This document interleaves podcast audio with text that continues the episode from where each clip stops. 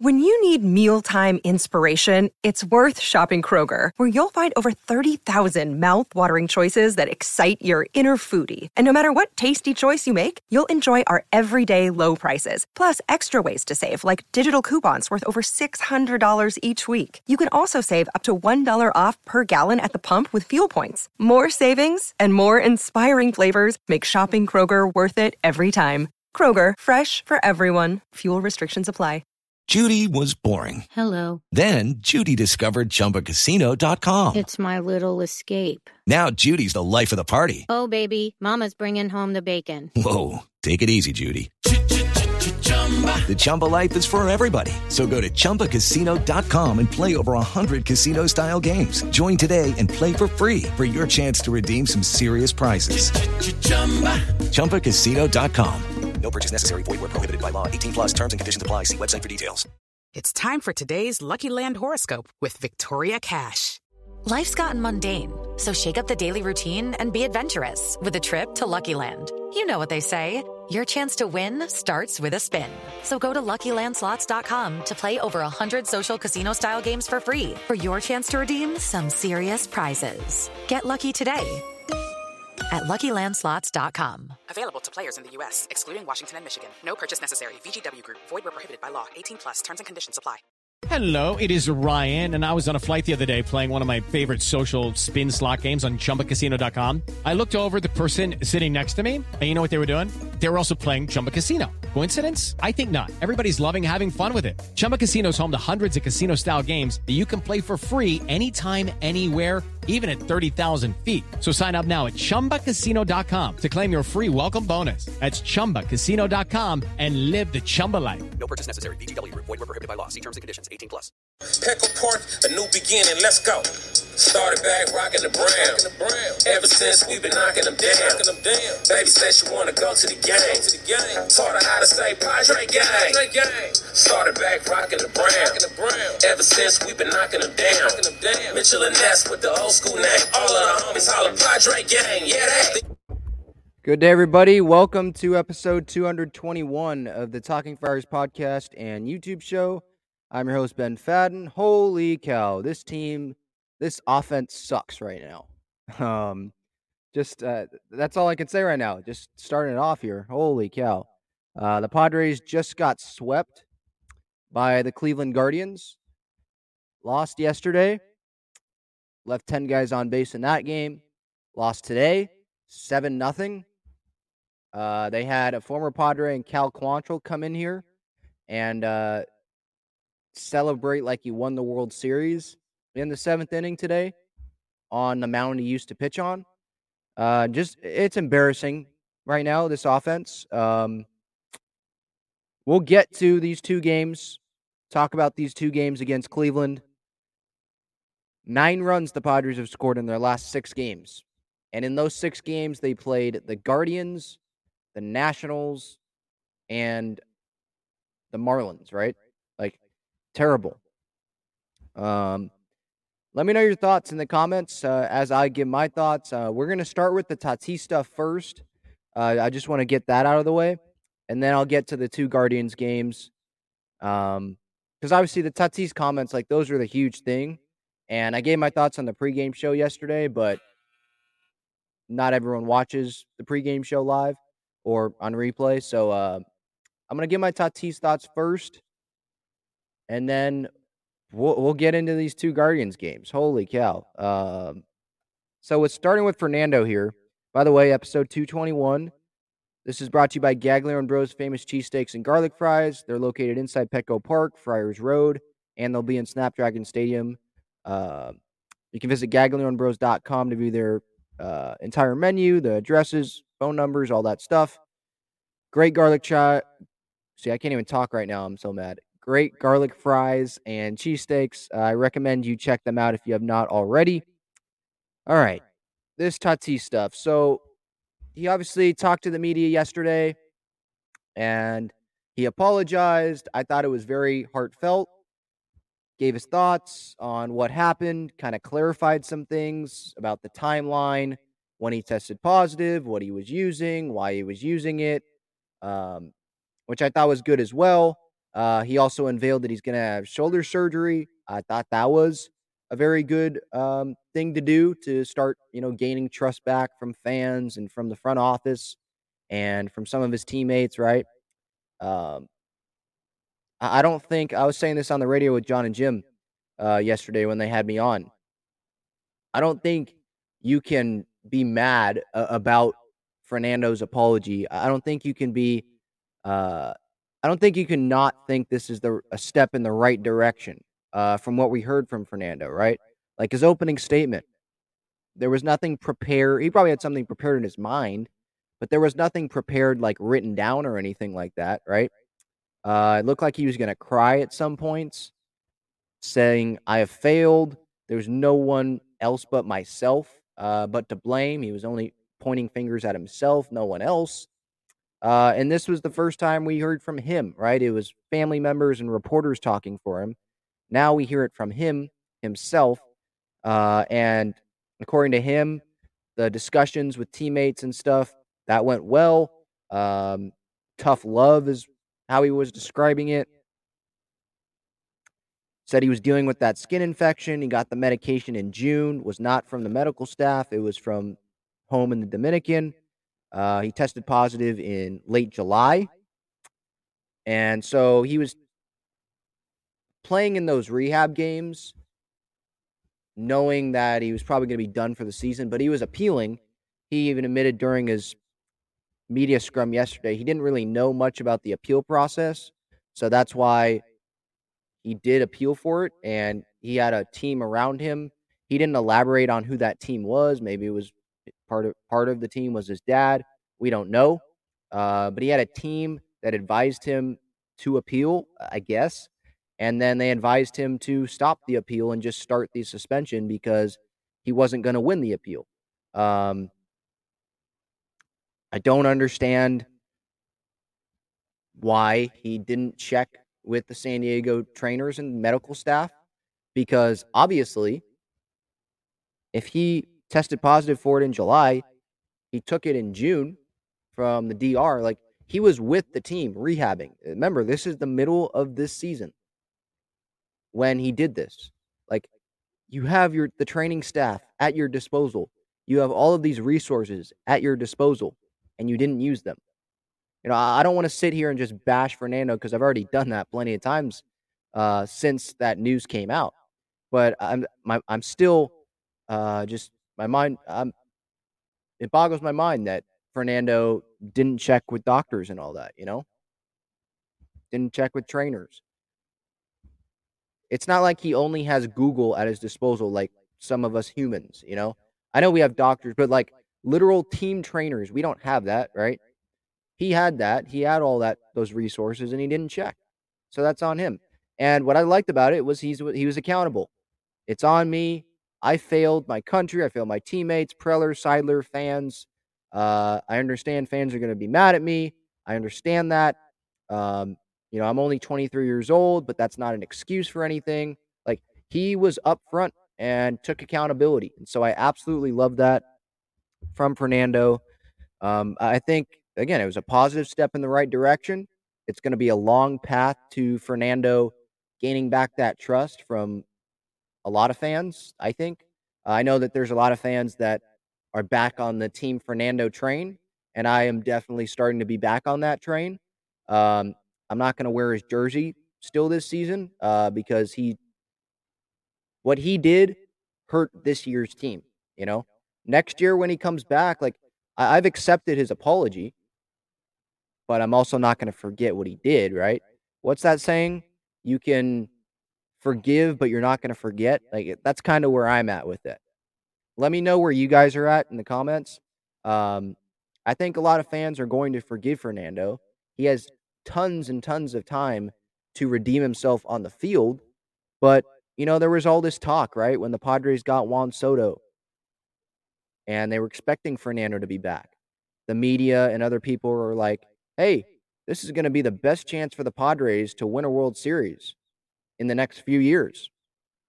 Well, now it's probably not. Or if it did, if it is, then the chances of them winning just aren't as good anymore. And it's because of the choices that Fernando has made, you know? So uh, it's disappointing.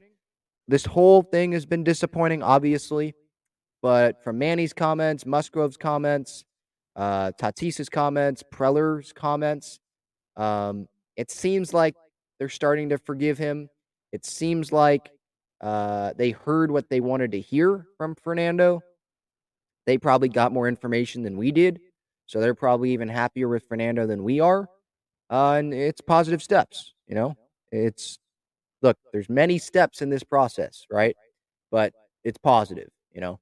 Um, so that's my big takeaway from Fernando's comments.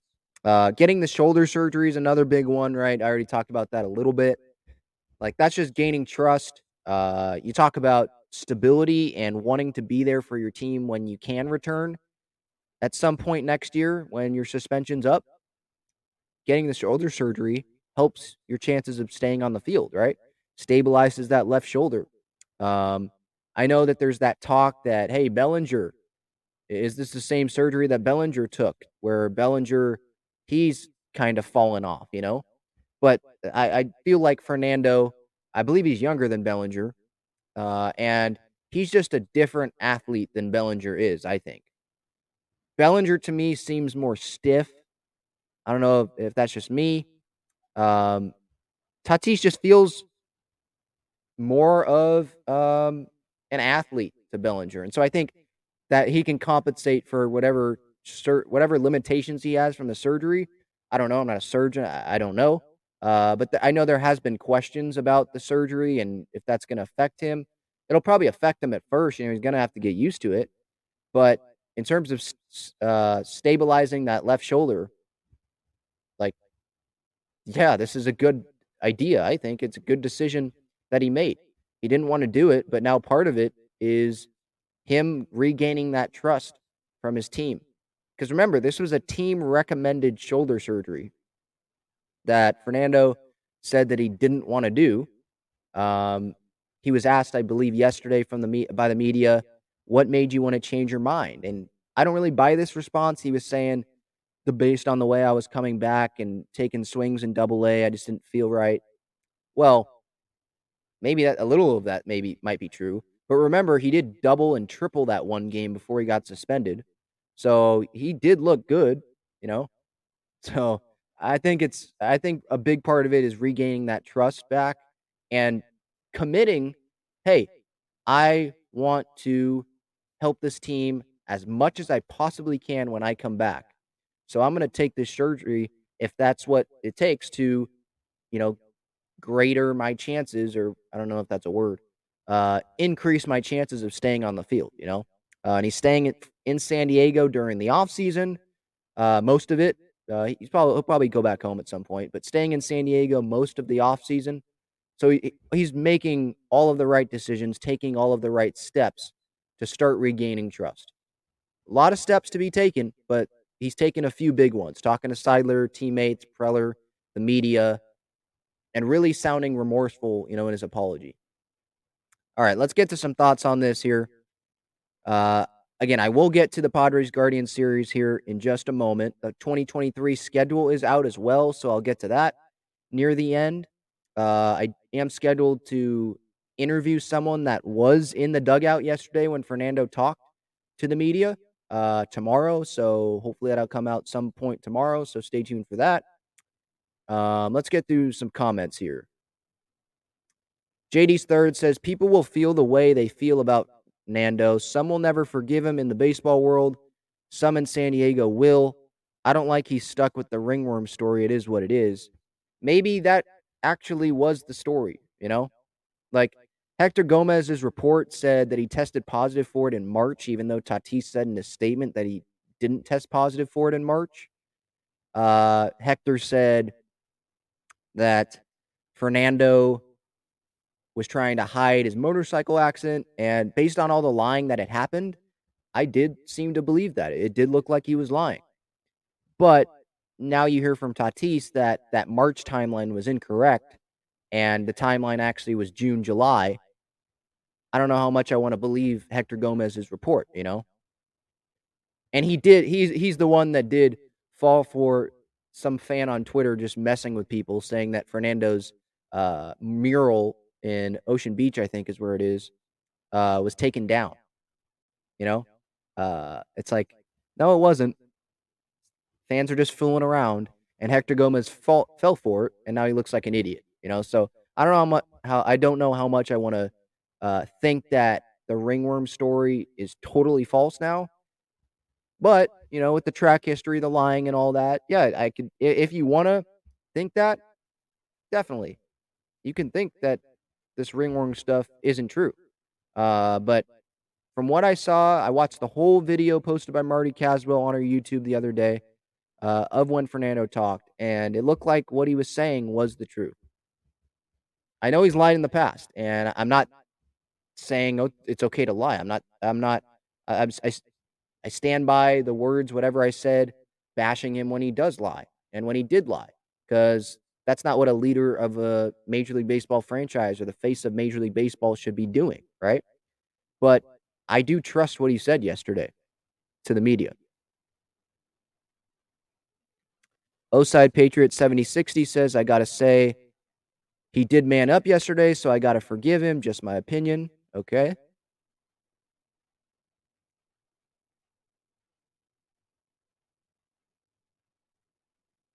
Lizzie says a lot of people are saying Tatis stepped up and took accountability, but I mean, was he going to not say that at the pre- press conference? Time will tell. You're right. But hey, the only thing we can judge right now is what Fernando said. Those were his first public comments, like on camera, since he was suspended. You know, as time will go on, there will be more actions that we can judge him on. But right now, all I can do is judge him on what he said uh, and that he took accountability and that he's he is taking the right steps and that Manny and Musgrove are behind him now.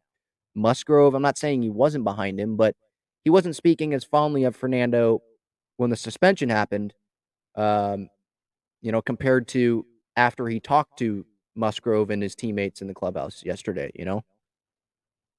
Actions do speak louder than words. I agree. But the words are what we have right now, you know, in terms of the steps taking the st- the right steps.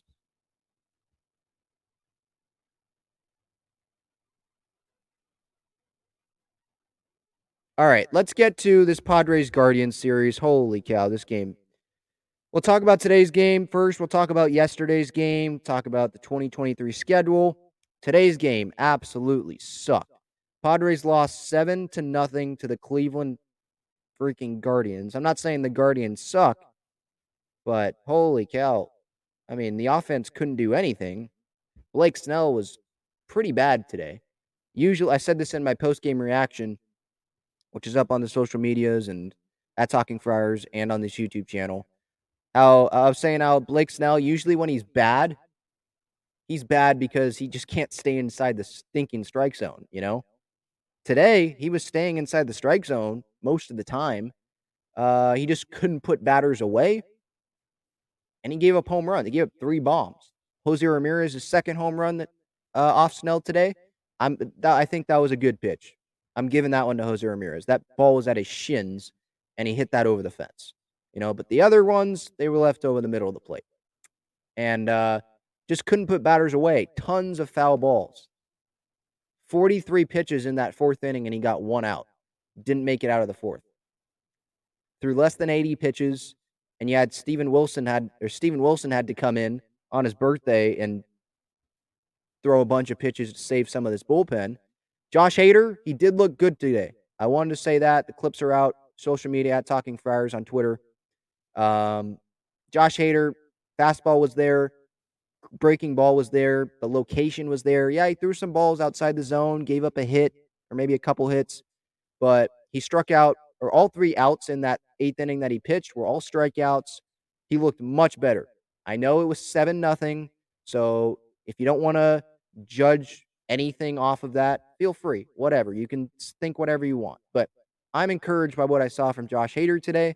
It's still in a game, and it looks like they found what's wrong. You saw him talking with Ruben Niebla uh, after his outing was over it looked like they've been talking a lot over the, the, last few days and they know what's going on here. And so I'm encouraged by what I saw from Josh Hader today. As for Snell, he did not look good. I've already talked about that. Um, you know, the Guardians hitters were aggressive, a lot of foul balls, deep at bats. So credit to them, I guess, a little bit. And I guess you got to give credit a little bit as well to Snell for consistently throwing strikes. Let me look at how many strikes he threw here. So 79 pitches, 57 were strikes. So he did throw a good amount of strikes, uh, just not putting guys away giving up that home run to Jose Ramirez in the first, another one in the fourth, and then I, I believe they went back to back. Oscar Gonzalez, he homered uh, yesterday as well. He homered uh, on that line drive to left there after Ramirez homered. That made it 3 nothing Cleveland. And then there was the single by Luke Maile. Naylor scored after stealing second on Snell. I didn't like that at all. Um, we know Naylor's not the fastest guy on the planet, right? Uh, and then when Steven Wilson came in, Kwan doesn't even fully swing, and he drives in two runs there, made it six nothing. Then it was seven nothing. Jose Ramirez sack fly uh, with Jose Castillo on the mound. The game was over after Snell left the game. Like because of the way this offense is performing, you knew the game was over. Like holy, it was it was just a long watch, a long game, a long game to watch. Um, I guess congratulations to Jose Castillo for getting his first strikeout since August of 2019 in the big leagues. Uh, congratulations to Hader for bouncing back today, like I just talked about. Uh, but yeah, Snell did not pitch great, and obviously the offense. The offense, these last two games, not just these last two games, but this Guardian series is what we're talking about right now. You thought after the Tatis uh, media thing yesterday that the Padres would put that Tatis drama behind them. I'm not saying that they haven't, but you'd think that they'd be like, okay, we got this weight off our backs. Now let's go score some runs. And then they lost last night with 10 guys left on base, one for eight, I believe, with runners in scoring position. And then today, I know they didn't have Soto either, uh, either of these two games with the back stuff. And Bob Melvin, I guess, according to the media today, after the game, said he doesn't know the availability of Juan Soto for Friday against Kansas City, which is concerning, obviously. But they still have talent. They still have enough talent here to score some runs. They still have enough talent to have better at bats than the at bats that, that, that they're showing right now. I said it in my post game reaction today. Just watching these at bats. Is my favorite player. Anyone who knows me knows that. But, you know, earlier in the game, uh, maybe it was his first at bat. Fastball down the middle, fouls it off. You know, the good teams, that ball goes like 400 feet, you know? Um, Wil Myers, last out of the game, break hanging breaking ball, strike three, looking, bye. Trent Grisham, five straight strikeouts. Four strikeouts yesterday, struck out in his first at bat today. I think it was the third inning. All three guys struck out. Too many strikeouts and balls that are over the middle of the plate, down the middle, they're fouling them off. They're not capitalizing on those mistakes by the opposing pitchers, you know? Um, Wil Myers earlier in this game, I forget what at bat it was, what inning, but ball two feet inside, and he swings at it first pitch, out.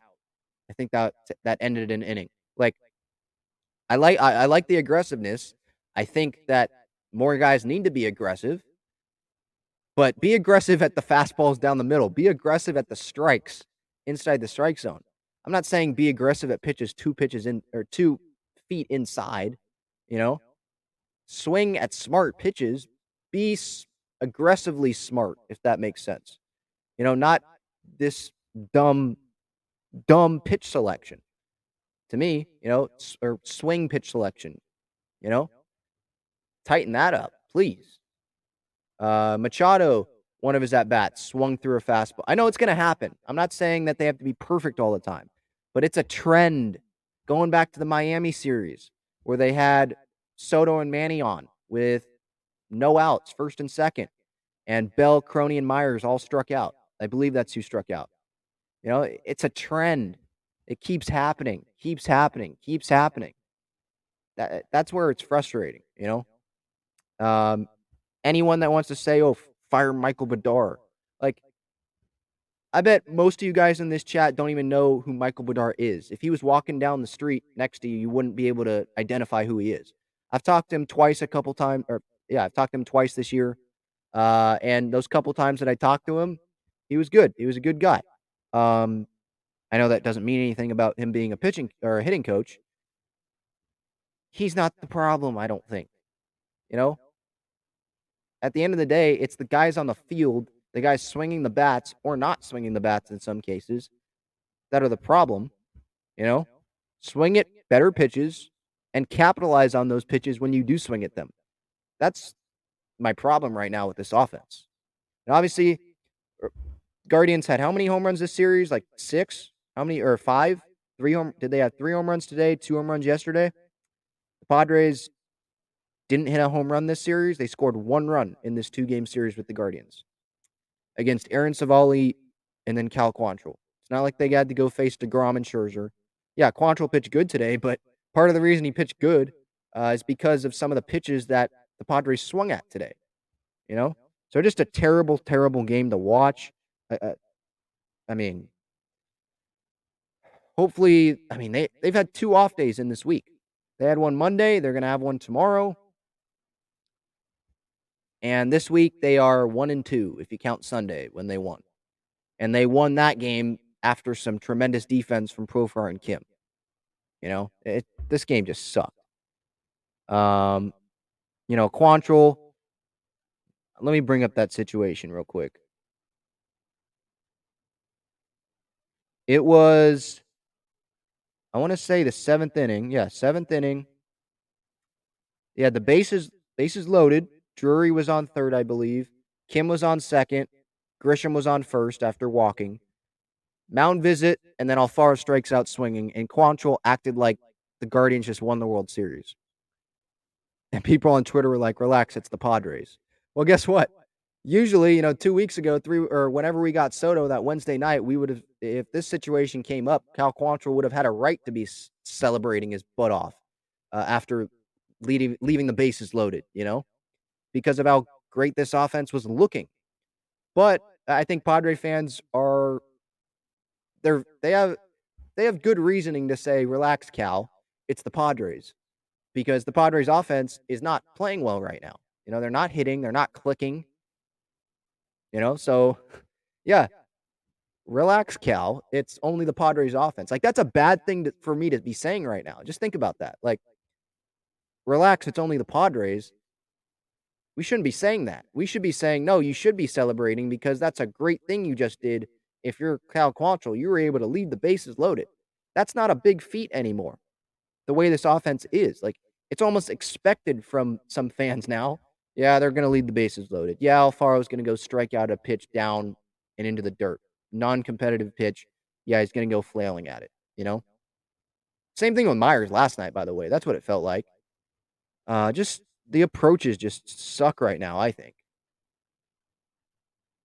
So that was today's game, 7 nothing. If there's anything else you want me to bring up about today's game or talk about, let me know.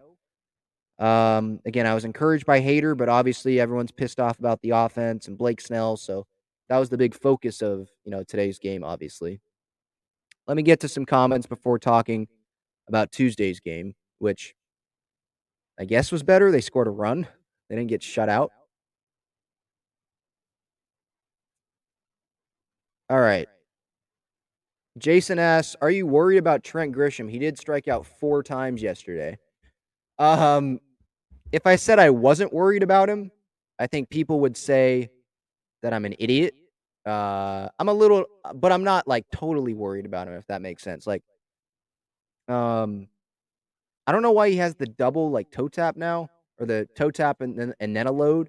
In 2020, 2021, he had the higher leg kick. His stance was taller. Now it's not as tall. And if you go look at video, his he toe taps and then he loads. I don't know why he's doing that. Um, you know, when you have to bunt with two strikes, I think that definitely shows that you're not totally confident in yourself at the plate.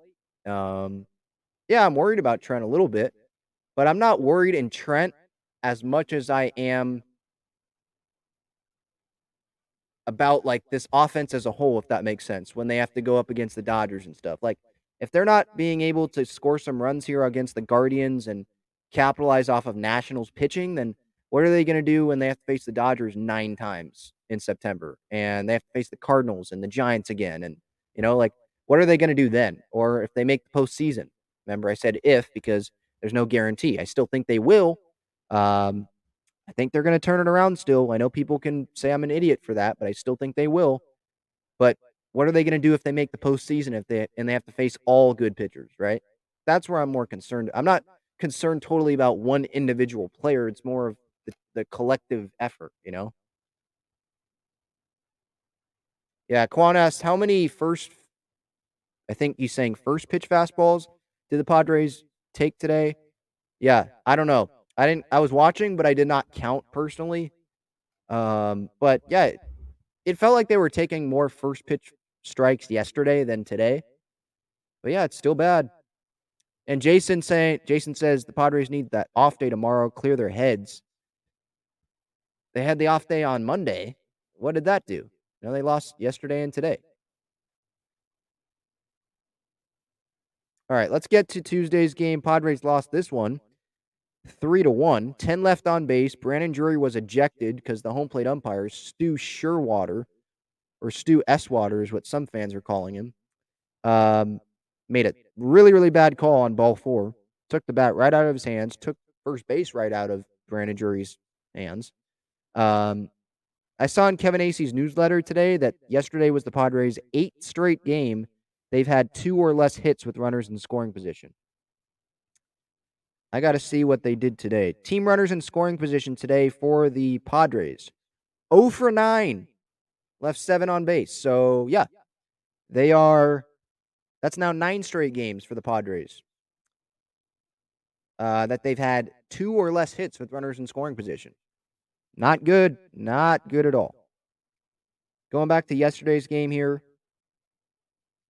If my phone's going to load, thank you. So, Hedgie came back. I say Hedgie like I like the guy. Hedges struck out twice. The old Hedges was back. Uh, Oscar Gonzalez homered off of Clev. Andres Gimenez homers off, homered off of Clev. Clevinger pitched well. He only gave up two hits. Both of them were home runs. That was the only problem. Well, the only problem for him. The major problem, obviously, was the offense, like I talked about. Um, multiple opportunities. First inning, Josh Bell smashed one to the second baseman. Not mad at him about that. Uh, but they still didn't score there. Facts are facts. Uh, later in the game, Manny popped out. Uh, I want to see what inning that was. It was the sixth, seventh.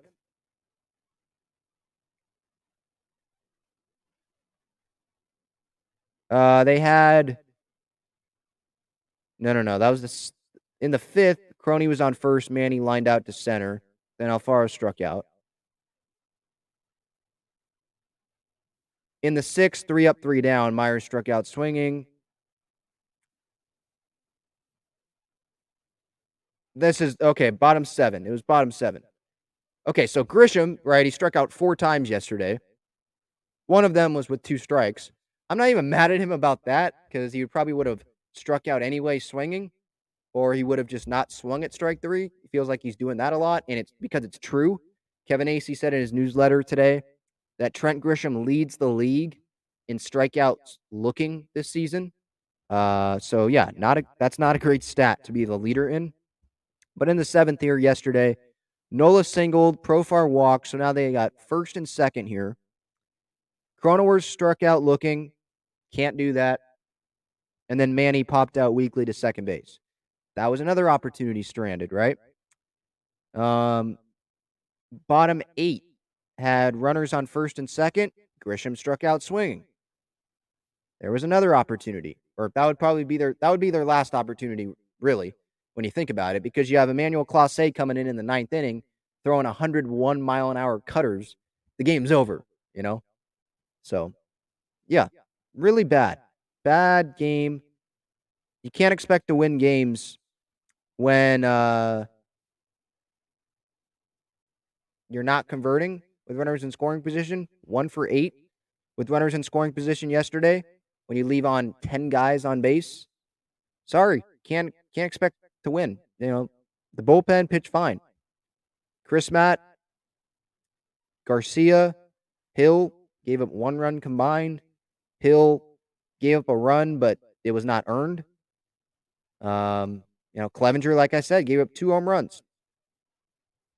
Only two hits he allowed. The offense just didn't do anything.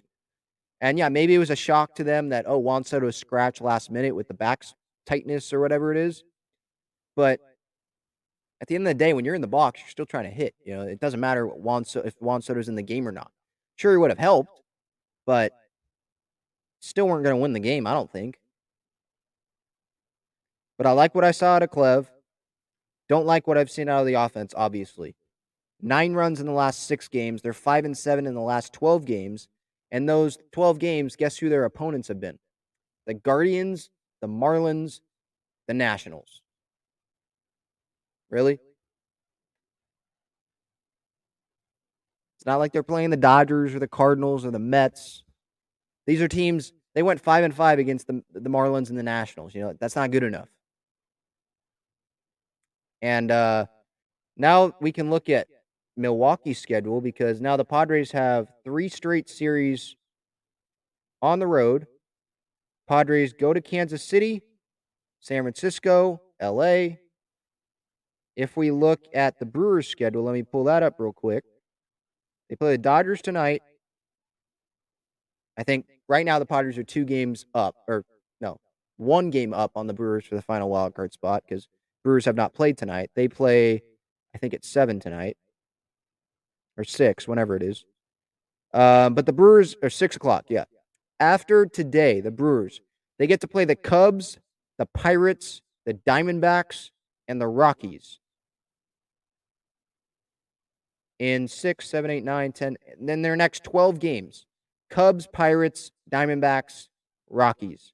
Two games against San Francisco, who aren't going to make the postseason. Then they get to play three more against St. Louis, or excuse me, not St. Louis, uh, Cincinnati and then two against St. Louis and Yankees Mets. So there's a tough stretch there. But then they go right back to playing Cincinnati, uh, two games against St. Louis, but then they finish off with Miami and Arizona. Like they got a much easier schedule, I think, than the Padres do. Padres do have that advantage, like run head to head advantage, but you got to have a, the same record as them to have that advantage if you're going to make the postseason, you know? So this offense needs to turn it around. You're not going to be winning these games if you leave 10 on base um, and stuff like that and uh, can't cash in on these opportunities when you're playing teams like the Dodgers, Mariners, Cardinals over this, you know, last month of baseball, last month and a couple weeks of baseball. You're not going to. Because the, guess what? Those teams have offenses that will cash in on opportunities. And you can't expect the pitching staff to be perfect all of the time. You know, you just can't. So uh, yeah, really, really disappointing these last two games against the Guardians. I'm going to go through these comments here, and then we'll talk about the 2023 Padres schedule that came out today. Jason says this morning Acee wrote the Padres 231 batting average and 366 slugging percentage at home are both fourth lowest in the majors. Ouch. Yeah, that's bad. By the way, if you want to support this channel, you can use that super chat button on YouTube and on regular videos, or if you're on replay, you can use the super thanks button. I appreciate your support. Um, keep the faith, man. That, that's what I would say. Like, I still think this team is going to make the postseason. If they don't, it'll be very, very disappointing. It will be embarrassing. Literally, it will literally, it would be totally embarrassing. And uh, I will say I was wrong, but I'm keeping the faith. I am deciding to um, continue to believe in this team. Uh, JD's third says sad, but they will be knocked out early by the Brewers, by, or they'll be knocked out by early September. Brewers have earlier scheduled down the stretch. Ours is brutal. Yeah, I just talked about that. Um, I know that early September, that's not happening because uh, I, I just don't think what is knocked out? Is that five games? That that is big. Um, but the Padres right now they still have a game lead, and then I was about to say game and a half. Game lead, I think right now, and depending on what happens today, could be zero, could be game and a half again. Uh, the Padres would have to lose a lot. I know they have, but they'd have to continue losing a lot, and the Brewers would have to win a lot for the Padres to be knocked out in early September. I think it would be mid September at the latest. Because remember, there is they do play into October because of the delay starting in the season, you know. So I I think they'd be if they do get knocked out, eh, I don't think it would be early September. All right. Shall we look at the Padres 2023 schedule? Get our minds off of this year's team right now and look at next year. So, next year, there's changes. And I like these changes, to be honest. Padres are playing every team in baseball. They'll either be coming here or the Padres will be going there. There will not be 19 games against divisional opponents. There will be 13. So don't have to see the Dodgers as much. Don't have to see the Rockies as much. Uh, Coors Field, we know how that is gone. Um, so that's good. And I'm, you know, tired of just seeing NL West opponents a lot at the end of the year because that's what it feels like it is. Um, some key series. I mean, opening day, got the Rockies at home, four game series, then two games against the Diamondbacks. And then they go to Atlanta, New York, come back home, Milwaukee for four, Braves for three. Then at Arizona, at Chicago, uh, host the Giants. Uh, I'll just go through all the opponents and then I'll talk about who I think or what's going to be the toughest month, series to look forward to. So, May at Cincinnati, or excuse me, versus Cincinnati versus the Dodgers for three, at Minnesota for three, at Min- at the Dodgers for three. So they'll play the Dodgers uh, six times in that like week or so span. Royals at home for three, at or excuse me, hosting Boston for three. There's off days in between these series. I'm just saying who they play. Um, then they go on the road, Washington, Yankees. Um, I think the last time they were there was 2019 uh, Marlins for two or for three in Miami. Back home and start, and then in June, back home to face the Cubs and Mariners. Then they go on the road, Colorado, back home to face the Guardians, the Rays, and then four on the road in San Francisco, three at home against Washington, three at Pittsburgh, and then moving into July, they've got three at Cincinnati. And then before the All Star break, they host the Angels. Maybe we'll have Ohtani. Maybe the Angels will have Trout. Still, who knows? Uh, maybe there'll be a new owner there. Then they host the Mets for three. Then they got the All Star break, All Star games in Seattle, I believe. And then they uh, start the second half, unofficial second half of the season at Philadelphia, a split double head or a double header, a planned double header, a four game series in three days because they gave them that off day that Monday before three against Toronto, three in Detroit, then back home, Pittsburgh, Texas, on the road, Colorado, back at home against the Dodgers, August 4th through the 7th, and then at Seattle for two, at Arizona, and then pretty long homestand. Three against Baltimore, four against Arizona, three against Miami, then at Milwaukee, at St. Louis, hosting the Giants, hosting the Phillies, at Houston, at the Dodgers. So that'll be a tough probably six game stretch there. Um, at Oakland, and then their last homestand of the year, uh, hosting Colorado for three, St. Louis for three, and then they go on the road and finish with the Giants and the White Sox. So they finish out their 2023 schedule with the same opponents as they're ending this year's schedule with the Giants and the White Sox. Same order, I believe, too. Uh, just on the road, not at home.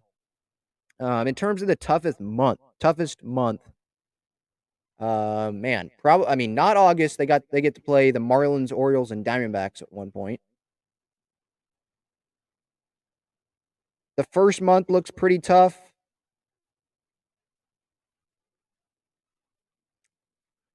Um, May's pretty tough. Dodgers, maybe Red Sox are better. Yankees, Minnesota, right now, I would say March and April, that first month there, end of March through April. September, Houston, LA, but they get to play Oakland, Colorado. I would say either probably April those teams play the Rockies, Diamondbacks, Braves, Mets, Brewers, Braves, Diamondbacks, Cubs, Giants, or then September uh, and, and into October, Giants, Phillies, Astros, Dodgers, A's, Rockies, Cardinals, Giants, White Sox. Um, I think this September is a much harder schedule than next year's September, so that's good. It's more it's a more balanced schedule. They're not going to play the Dodgers as much, so you're seeing that you're seeing more or you're you're seeing the Orioles and you're seeing the A's and teams like that. So that does make their schedule easier, but that also makes the Dodgers schedule easier and makes any other team's schedule easier, right? So we'll see. I'm excited for it. You know, get to see other see different teams, see Boston come in here, um, teams you know that you don't usually see get they get to be here. You know, I'm excited to see the Angels come to San Diego. I know they're right here, you know, hour and a half away or whatever, uh, two hours away, but uh, they're rarely at Petco Park. And so I think that's good. Every two years, they're gonna you're gonna get to see that AL team come. When it was once every like four years, you know. So that's good. That is good. All right. Before we end here, comments. Any more comments here? Greg says Profar 158 last 20 games. I'm assuming batting average. He has been slumping. yet. there's been a lot of guys that aren't hitting well in this lineup. Jason says, "Oh my gosh, Hosmer will be back in San Diego with the Red Sox." Yeah, people are count. People are saying that. What game you most looking forward to? The Padres posted or the series or whatever, and people are like, "Hosmer's returned in May with the Red Sox." The Red Sox are probably going to try to trade the guy. You know, like he's not someone that it's like, "Oh, this is a steal." You know, they're probably going to try to trade the guy somewhere in the offseason. So I, I I'm not I'm not so sure he'll be on the Red Sox next year. And uh, maybe he will return to San Diego, but what if he gets traded to a team like the Twins or something who don't come to the pot the Padres, don't don't come to play at Petco next year? Then you're not going to see Hosmer here. You know, it's an interesting schedule. Uh, I think it's more balanced. I like it. Some might not, but I do. All right, I think that's going to do it. Episode 221 of the Talking Friars podcast and YouTube show. I'm your host, Ben Fadden. Hopefully, you enjoyed this. Uh, subscribe on the YouTube channel if you have not already. I appreciate that. Daily Padres content from a Padres fan for Padres fans. I appreciate you listening uh, on the podcast platforms as well if you are there. The social media is at Talking Friars. I use the most. I use social media most uh, on Twitter. That's the one I use most. Sorry, I can't talk right now. uh, and Instagram, I use those two platforms the most. Um, covered a lot today. Tatis, his comments. I liked what I heard. You can believe him or not. I'm choosing to believe him more than some fans. Uh, and obviously, two bad games against Cleveland. All right, that's going to do it. Hopefully, an interview later this week, maybe tomorrow. See you guys then. Um, let's go, Padres. Keep the faith off day tomorrow, and then Kansas City Friday, Saturday, Sunday. See ya.